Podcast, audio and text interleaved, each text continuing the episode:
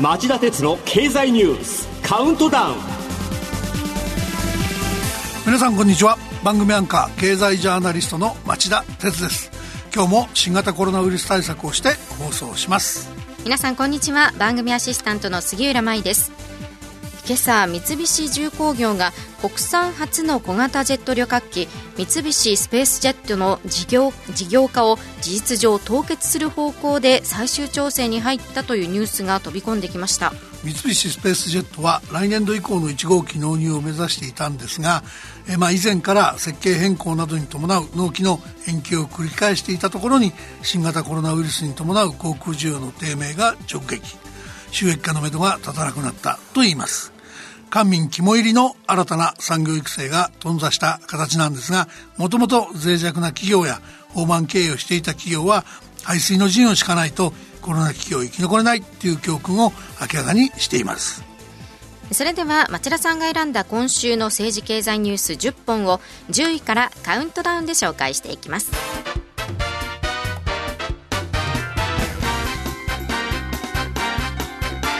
町田鉄の経済ニュースカウントダウン。はい、えー、まず10位のニュースはこれです。新戦略兵器削減条約でロシアが対米譲歩案を公表。ロシア外務省は火曜アメリカとの間で来年2月に期限が切れる新スタート新戦略兵器削減条約をめぐり条約を1年間延期しこの期間中アメリカが要求してきた核弾頭の保有数の凍結に応じる用意があると発表しました。先週金曜にプーチン大統領が無条件で1年間延期する案を提示したもののアメリカ側が難色を示したためロシアが改めて譲歩した格好です。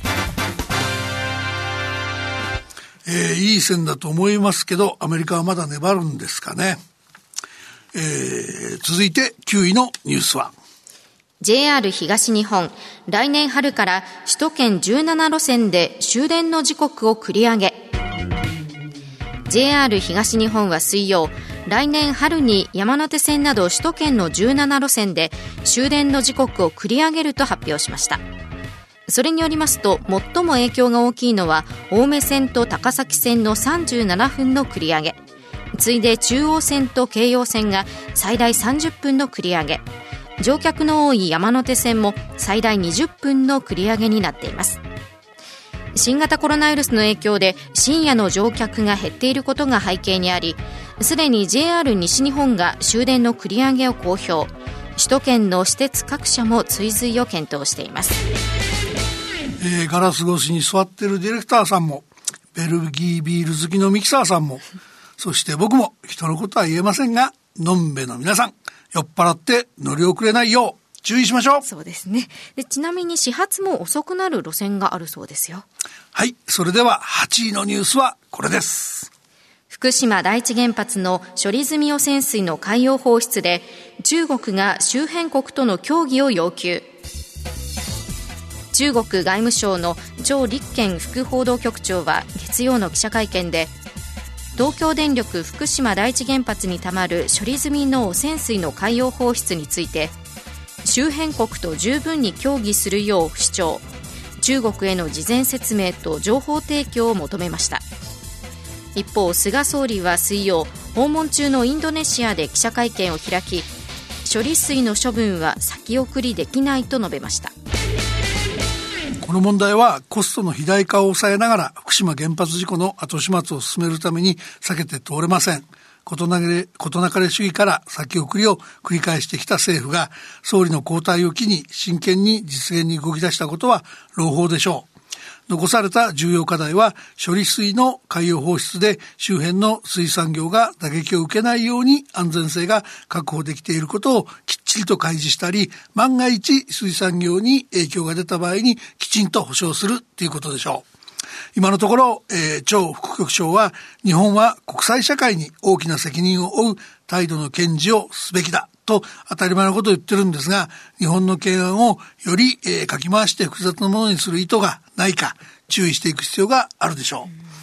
う。え審議のほどは定かじゃありませんが、沖縄の米軍米軍基地の排斥運動でもプラカードを提供するなど中国が暗暗躍しているという噂がありますからね。続いて7位のニュースは。ペイパル社が来年にも仮想通貨での支払いを可能に。オンライン決済大手アメリカのペイパルホールディングスが水曜、暗号資産仮想通貨による支払いサービスを始めると発表しました。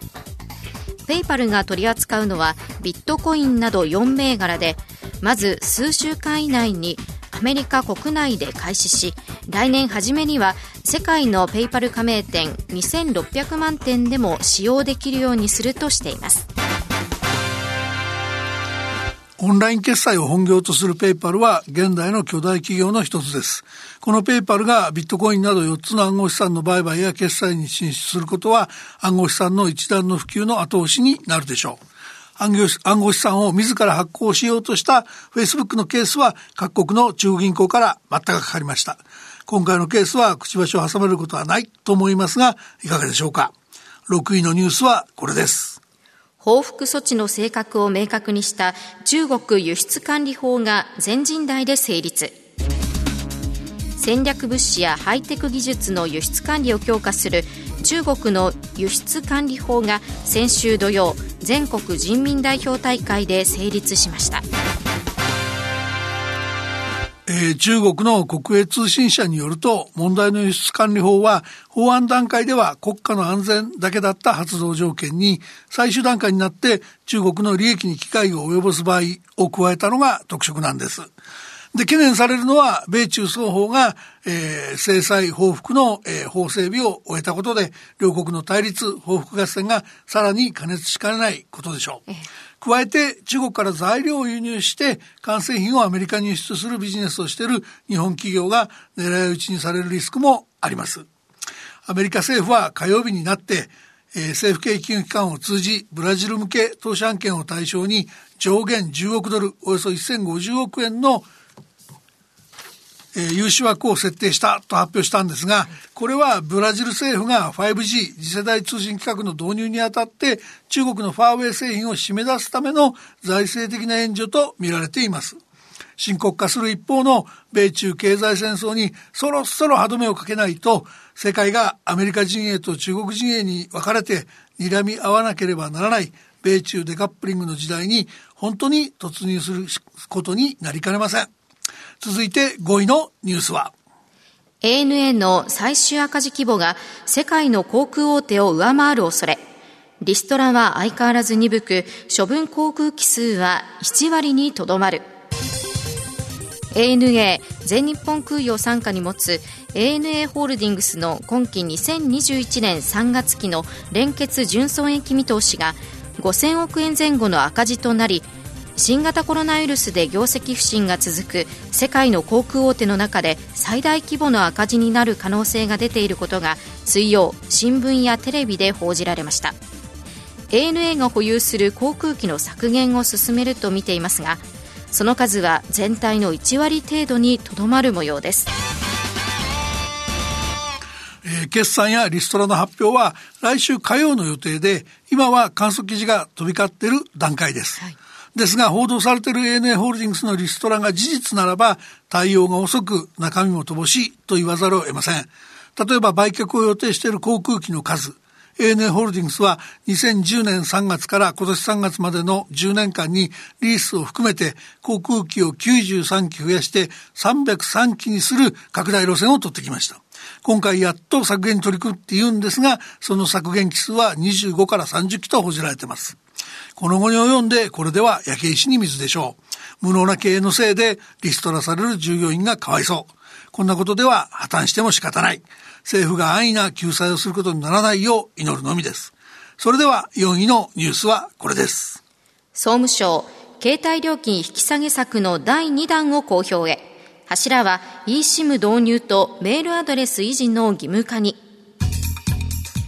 総務省は当番組の取材に対し来週火曜にも携帯電話料金引き下げ策の第2弾を取りまとめる方針を明らかにしました携帯電話会社の乗り換えをより簡単にすることで競争を促し結果として料金の引き下げを促すとの考えに立ち乗り換えの際にカードの差し替えが不要な eSIM の導入と乗り換えても同じメールアドレスを維持できるようにすることなどが柱になる見通しです。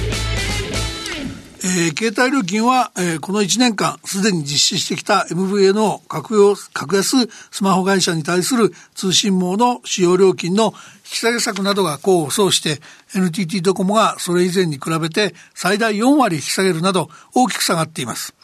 ですが、取材すると、えー、総務省はこの際、大手3社間の競争をもっと促進する上で、できることは全てやっておきたいと考えていると、僕に明かしました。その具体策が今回公表される見通しのいつでもどこでもその瞬間に携帯事業者を乗り換えることができる eSIM の導入と携帯事業者を変えても今までと同じメールアドレスメールアドレスを使えるようにすることなどだっていうんですね。この eSIM の導入については以前町田さんがこの番組で紹介していましたが、まあ、今週公共放送で独自ニュースとして報じていたのにはょっと違和感を覚えました。どっちかといえばこの番組の特ダネですよね。そうですよ。まあそうですかね。まずは4位までのニュースをお送りしました。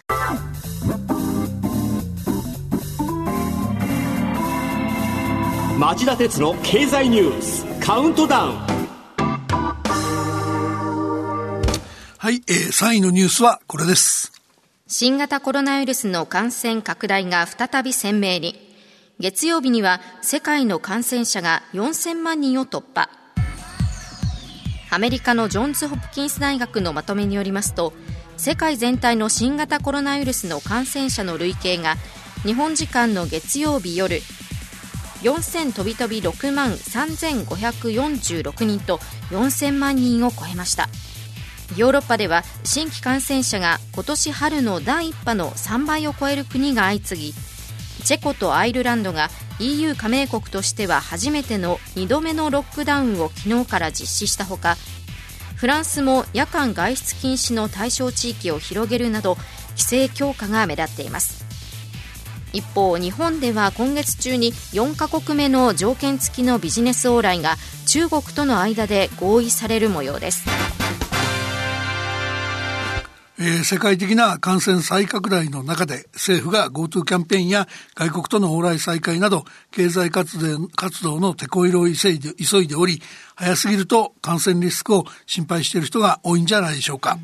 まあ、確かに FAD アメリカ食品医薬品局が昨日初の新型コロナの治療薬としてギリアドサイエンシズ社のレムデシビルを承認した一方で総じて予防に役立つワクチン開発が難航しています。先週金曜日、コロナワクチンの開発レースで先頭走るアメリカのファイザー社が緊急使用許可の申請は11月第3週以降になるだろうと、トランプ大統領が目標としている11月3日の大統領選前のワクチンの投与開始を困難だとの見通しを公表しました。アメリカのジョンソン・エンド・ジョンソン、モデルナ、イギリスのアストラゼネカでも治験の一時中断や遅延が後を絶ちません。政府への過度な期待は禁物なので、3密回避、マスク着用、手洗い、うがいの履行で自己防衛したいところですね。それでは2位のニュースはアメリカの司法省が独禁法違反容疑でグーグルを提訴。企業分割も視野にあり、 GAFA との蜜月は終焉か。アメリカの司法省は火曜、ネット検索市場での圧倒的な独占力を利用して自社サービスを優遇する契約をスマートフォンメーカーなどと結ぶなど競争を阻害し消費者の利益を損ねた疑いがあるとしてグーグルを提訴しました。GAFA と呼ばれる巨大 IT 企業に初めて切り込む歴史的な訴訟で司法省は勝てば事業の見直しや事業分割を迫る方針です。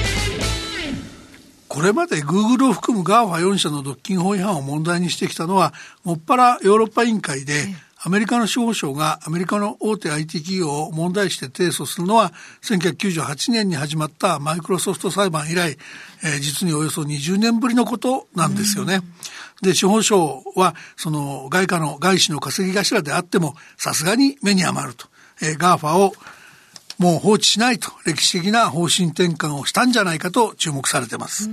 持田さんはワシントン特派員時代にそのマイクロソフト裁判に遭遇し随分取材されたそうですね。しました。でしたらのせっかくなので夕方5時35分からの町田鉄の経済ニュース深掘りでこの問題で世の中がどう変わるか検証していただけませんか？わかりました。やってみます。では1位のニュースはこれです。2050年までにゼロエミッションの実現を目指す。菅総理が週明けの所信表明演説で地球温暖化対策の前倒しを宣言へ。菅総理は来週月曜に行われる就任後初の所信表明演説で温暖化ガスの排出量を2050年に実質ゼロにする目標を掲げることが分かりました政府はこれまで50年に80%削減という目標を掲げるにとどまっており環境問題に消極的だと国際的な批判を浴びていました。こちらさん、の、新聞広告も出ていましたので、ご存知の方もいらっしゃるかもしれないんですが、今夜11時からの町田鉄の経済リポート深掘りで、この問題をテーマに専門家に出演していただいて、パネルディスカッションを行うんですよね。はい、実はそうなんです。この問題では、世界各地で頻発する異常気象を抑える狙いで、各国はパリ協定を締結。実現には2050年までにゼロエミッションを達成することが必要になってました。はい、そして EU が去年目標にかけたにもかかわらず、日本は古い目標にしがみついてきた。マドリードで去年開かれた COP25 気候変動枠組条約第25回締約国会議では CO2 を大量に放出する石炭火力発電所の全廃に、えー、小泉大臣が環境大臣が言及できず環境 NGO の団体から化石賞を贈られる不名誉にもよくしました、覚えてる人多いですよね、ね、でその後中国が2060年のゼロエミッションを公約。アメリカでもバイデン氏が大統領選に勝てばパリ協定に復帰して大胆な施策を打ち出すと公約しておりまあ、日本時間の今朝の大統領候補のテレビ討論会でも2050年にはゼロエミッションを実現すると強調してました。まあ、日本追い詰められてるんですよね。で、えー、今夜のパネルディスカッションなんですけども、はい、まあ一体どうすればいいのか、うん、どういう現実的解説解決策があるのか、深く問題に切り込んでいくつもりなんで、ぜひ楽しみにしてください。以上、町田さんが選んだニュースを10位からカウントダウンで紹介しました。今週の放送後期はお休みです。ではこの後5時35分から再びお耳にかかりましょう。さようなら。